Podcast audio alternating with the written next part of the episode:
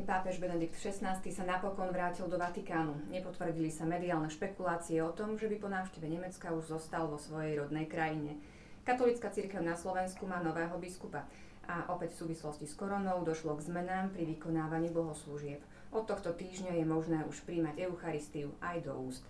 To sú udalosti, ktoré sa tento týždeň udiali v cirkevnom prostredí a ktoré si podrobnejšie rozoberieme v dnešnom podcastovom súhrne. Vítajte pri počúvaní. Tentokrát som si na rozhovor pozvala kolegu Imricha Gazdu. Ďakujem, deň Imro. Ahoj Janka, pozdravujem aj všetkých poslucháčov. Od stredy má Spišská dieceza nového pomocného biskupa, stal sa ním kežmarský farár a dekan Jan Kuboš ako ho privítal diecezný biskup Štefan Sečka, ktorý bol teda jeho svetiteľom? Biskup Sečka neidealizoval situáciu a priamo povedal Janovi Kubošovi, že sa stáva biskupom pre ťažké časy. Myslím, že aj všetci účastníci tejto biskupskej vysviacky alebo ľudia, ktorí ju sledovali v médiách, mohli vidieť, že biskup Sečka je na tom zdravotne naozaj zle aj kvôli tomu už dávnejšie požiadal o pomocného biskupa, keďže sám už nezvláda plnohodnotne e, plniť svoje biskupské povinnosti a vlastne od toho je pomocný biskup, aby e, dieceznému biskupovi pomáhal pri e, správe, riadení a posvedcovaní diecezy. Ten proces bol zdlhavý výberu nového pomocného biskupa Eh, bol aj pomerne zložitý. Eh, nechcel by som všetky detaily spomenúť teraz, keďže o tom eh, pripravujem Vatikánsku sedmu, ktorá vyjde na budúci týždeň, teda súhrn udalostí diania v kresťanskom svete za uplynulý mesiac. Tam sa budem tejto téme ešte a tomuto zákulisu výberu nového pomocného biskupa viac venovať. Biskup Sečka dal novému pomocnému biskupovi také jedno priame konkrétne zadanie a to, že sa má sústrediť na formáciu a prácu s kňazmi e, v dieceze, čo je celkom pochopiteľné, keďže Jan Kuboš dlhé roky pôsobil ako špirituál v dieceznom seminári v spiskej kapitule, teda množstvo spiských kňazov prešlo jeho rukami, pozná ich osobne. Aj situácia medzi spiským klérom je pomerne zložitá, čiže nový biskup naozaj v tomto bude mať náročnú e, misiu nejak znovu nastoliť takú harmóniu a jednotu medzi spiskými kňazmi. Po Jozefovi Halkovi a Marekovi Forgačovi je Jan Kuboš tretím pomocným biskupom na Slovensku. To znamená teda, že nie každý diecezný biskup má svojho pomocného biskupa, na základe čoho dochádza eh, k takémuto personálnemu posilneniu niektorých diecez. Si spomínal teda, že sám diecezný biskup Sečka si požiadal o pomocného biskupa, je to štandardný postup? Pomocný biskup má robiť to, čo má vlastne v samotnom pomenovaní, teda pomáhať e, svojmu dieceznému biskupovi E, nemá rozvíjať nejakú svoju vlastnú agendu, nejaké vízie, ale naozaj má byť pravou rukou e, svojho diecezného biskupa. Pomocní biskupy sú menovaní z, rôznych dôvodov, či už vtedy, keď e, biskup je možno starší a nevládze, alebo aj v prípade, že vládza, ale tá dieceza je natoľko rozsiahla, že je potrebné, aby tam bol okrem diecezného aj pomocný biskup. V minulosti v niektorých diecezách sme videli, že boli aj dvaja pomocní biskupy, Napríklad e, v Košickej arcidieceze za éry arcibiskupa e, Alojza Tkáča bol pomocný biskup Bernard Bober a pomocný biskup Stanislav Stolárik. Dnes sú už obaja dieceznými biskupmi. A takto to aj býva nejak, e, že často sa pomocní biskupy časom stanú dieceznými biskupmi. Aj väčšina súčasných diecezných biskupov boli v minulosti pomocnými biskupmi ale zasa nie je to pravidlo, že pomocný biskup sa musí stať diecezným biskupom. Napríklad e, biskup Andrej Imrich, emeritný pomocný biskup v Spiskej diecezie a jeden zo spolusvetiteľov Jana Kuboša, bol aj zostal pomocným e, biskupom. Môžeme očakávať, že po Janovi Kubošovi pribudne čoskoro aj ďalší pomocný biskup? Viem o tom, že e, o pomocného biskupa požiadal aj nitrianský biskup e, William Judák, takže je predpoklad, že na Slovensku by mohol pribudnúť e, nový pomocný biskup. Rovnako je možné, že niektorí zo súčasných troch pomocných biskupov sa stane novým diecezným biskupom, ale to už sú možno také špekulácie. Jednoducho je možné, že buď Jozef Haľko alebo Marek Forgáč by mohli sa stať e, dieceznými biskupmi, možno aj v inej dieceze, v akej sú teraz pomocnými biskupmi a do tej ich diecezy by teda bol menovaný nový pomocný biskup, ale e, to už sú špekulácie. Ďalšia dôležitá téma, ktorá sa udiala tento týždeň a o ktorej sa tiež do istej miery špekulovalo, bola návšteva bemeritného pápeža Benedikta XVI. V pondelok sa vrátil do Vatikánu, bol v Regensburgu na niekoľkodňovej návšteve u svojho ťažko chorého brata Georga. Išlo o dlhšie plánovanú návštevu rodného Nemecka, alebo sa zdravotný stav pápežovho brata natoľko zhoršil, že musel Benedikt XVI náhle vycestovať? Tá návšteva prišla z ničoho nič, e, teda cesta Benedikta XVI. do Nemecka, vlastne aj renomovaní vatikanisti, ktorí majú prístup k informáciám z prvej ruky, o tom informovali až v čase, keď už Benedikt XVI. bol v Nemecku, čiže to bolo úplne že nečakané, prekvapivé. Až spätne sme sa potom vlastne mohli dozvedieť, že táto cesta je reakciou na to, že zdravotný stav Georga Ratzingera, 96-ročného staršieho brata e, Benedikta XVI. sa v posledných dňoch náhle zhoršil a teda Benedikt XVI napriek tomu, že on sám, ako sme mohli vidieť aj na tých záberoch a fotografiách, na tom e, nie je najlepšie, keď to tak veľmi ako pozitívne ešte poviem, tak napriek tomu sa rozhodol vycestovať, aby sa de facto rozlúčil e, so svojou rodnou krajinou a najmä so svojím starším bratom.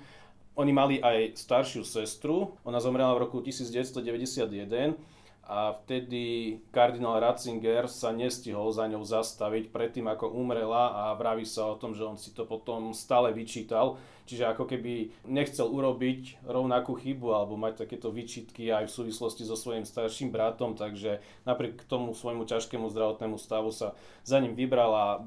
Bola to naozaj krátka, ale veľmi intenzívna, aj emotívne silná cesta, lebo naozaj e, vidieť toho znaveného Benedikta XVI na vozíku, ako, ako sa lúči, doslova lúči so svojou rodnou krajinou, ako sa lúči s mestom, kde prežil čas svojho života, kde pôsobil na univerzite, ako sa lúči so svojím bratom.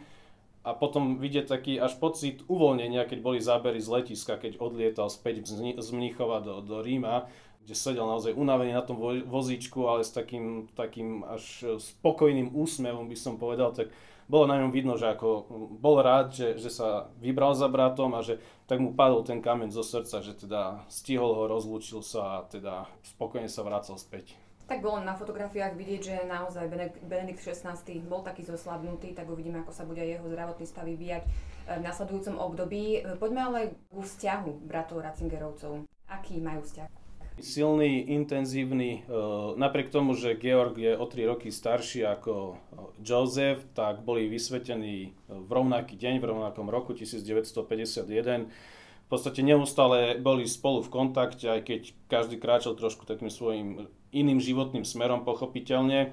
Joseph Ratzinger e, univerzitný profesor, akademik, neskôr prefekt kongregácie, pápež, Georg Ratzinger, ako muzikológ a znalec hudby a dirigent eh, chrámového zboru v Regensburgu.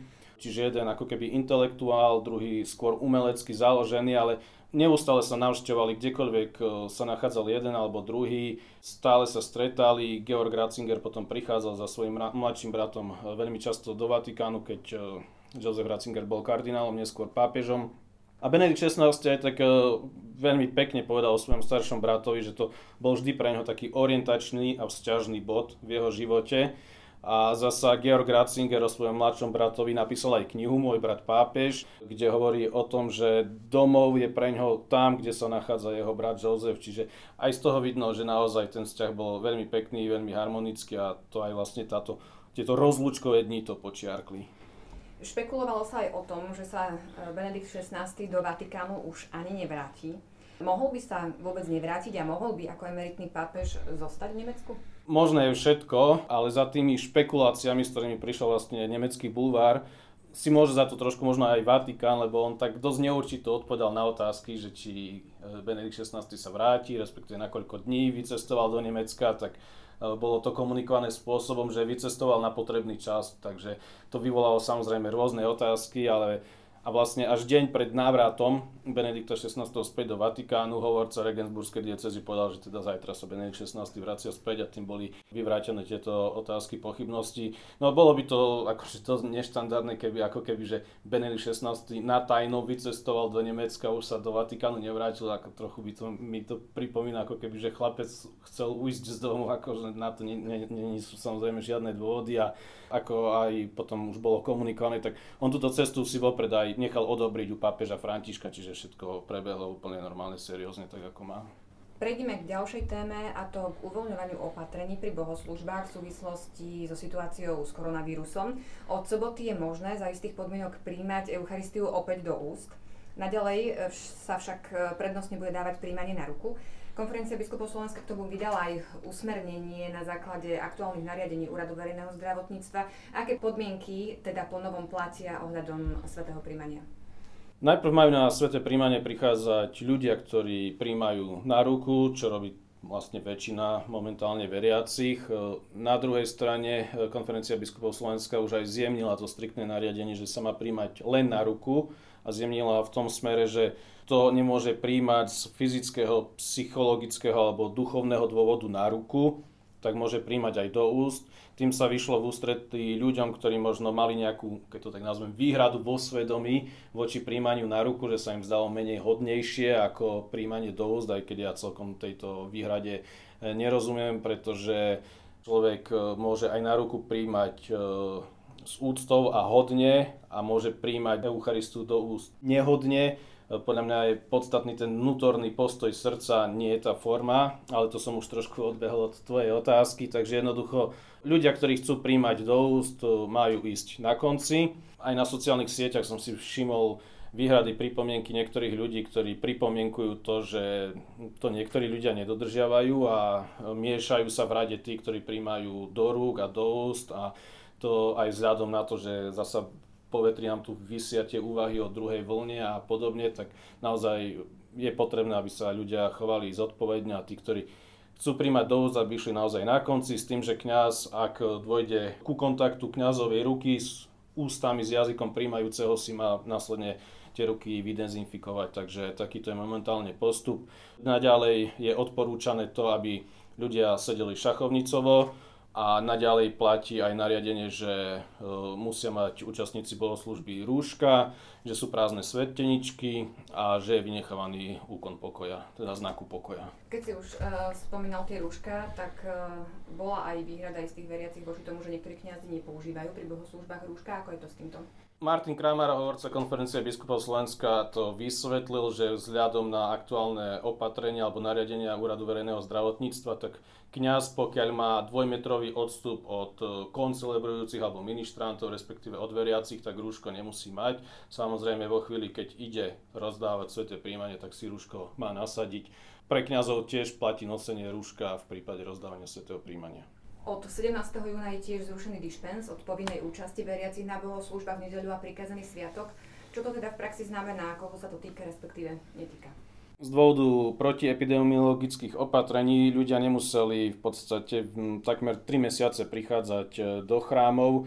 Biskupy dali výnimku, aby sa v nedeľa v prikázané sviatky ľudia nemuseli zúčastňovať bohoslúžieb. Toto už neplatí, ľudia majú opäť do, do chrámov prichádzať. Ja som sa rozprával pred časom bezprostredne po zrušení tohto dispenzu e, s viacerými kňazmi, či už z východného, zo stredného, zo západného Slovenska, tak oni mi vraveli, že časť veriacich až do poslednej chvíle využívala ten dispens, síce už chodili do práce, do kaviarní nakupovať, ale povedali si, že v nedeľu nemusím ísť do kostola, veď dispens a vraveli, že je asi petina takých veriacich, ktorí do poslednej chvíle nejak do tých chramov e, neprichádzali. Táto v úvodzovkách výhoda už teda bola zrušená. A nasledujúce týždne ukážu, či sa teda e, veriaci naplno vrátili do chrámov, alebo či naozaj zostali niekde. Neurčito vysieť nejaká skupina veriaci, ktorí sa ako keby odnaučili chodiť do kostola počas uplynulých mesiacov. Ono ešte je asi priskoro e, na nejaké všeobecné závery ohľadom návratu veriacich do kostolov po koronakríze, ale ako si už spomínal, robil si taký mini prieskum medzi e, kňazmi, ako niektoré teda farnosti prežívali toto obdobie. Ako by si to v krátkosti zhrnul? Kňazi boli radi, že ľudia sa vrátili a ľudia boli radi, že sa tiež už mohli do chrámov vrátiť a naozaj, ako vravíš, ešte je predčasné to tak globálne hodnotiť a nasledujúce týždne ukážu, či teda ten návrat bol 100% alebo nie. A na záver ťa poprosím ešte o tvoj tip, aký autorský článok, ktorý bol uverejnený na postoji tento týždeň by si dal do pozornosti. Adam Takáč urobil veľmi zaujímavý, putavý rozhovor e, s riaditeľkou základnej školy v obci Rakúsy pri Kežmarku, Luciou Brutovskou. Je to škola, kde chodí takmer 100% rómskych žiakov. Adam sa s ňou rozprával o tom, či teda po umožnení, aby žiaci opäť chodili do škôl, či sa rómsky žiaci teda do škôl vrátili. Pani riaditeľka naozaj s 20-ročnou praxou tak veľmi priamo a s takým sedliackým rozumom vysvetľuje aj problematiku integrácie rómskych žiakov. Je to naozaj veľmi zaujímavý rozhovor z toho dôvodu, že je to riaditeľka, ktorá má dlhoročnú prax a naozaj riadi sa zdravým sedliackým rozumom. Ďakujem ti veľmi pekne. Počúvali ste súhrn najdôležitejších udalostí týždňa z cirkevného prostredia s Imrichom Gazdom. Prajem vám pekný víkend a do počutia opäť na budúce.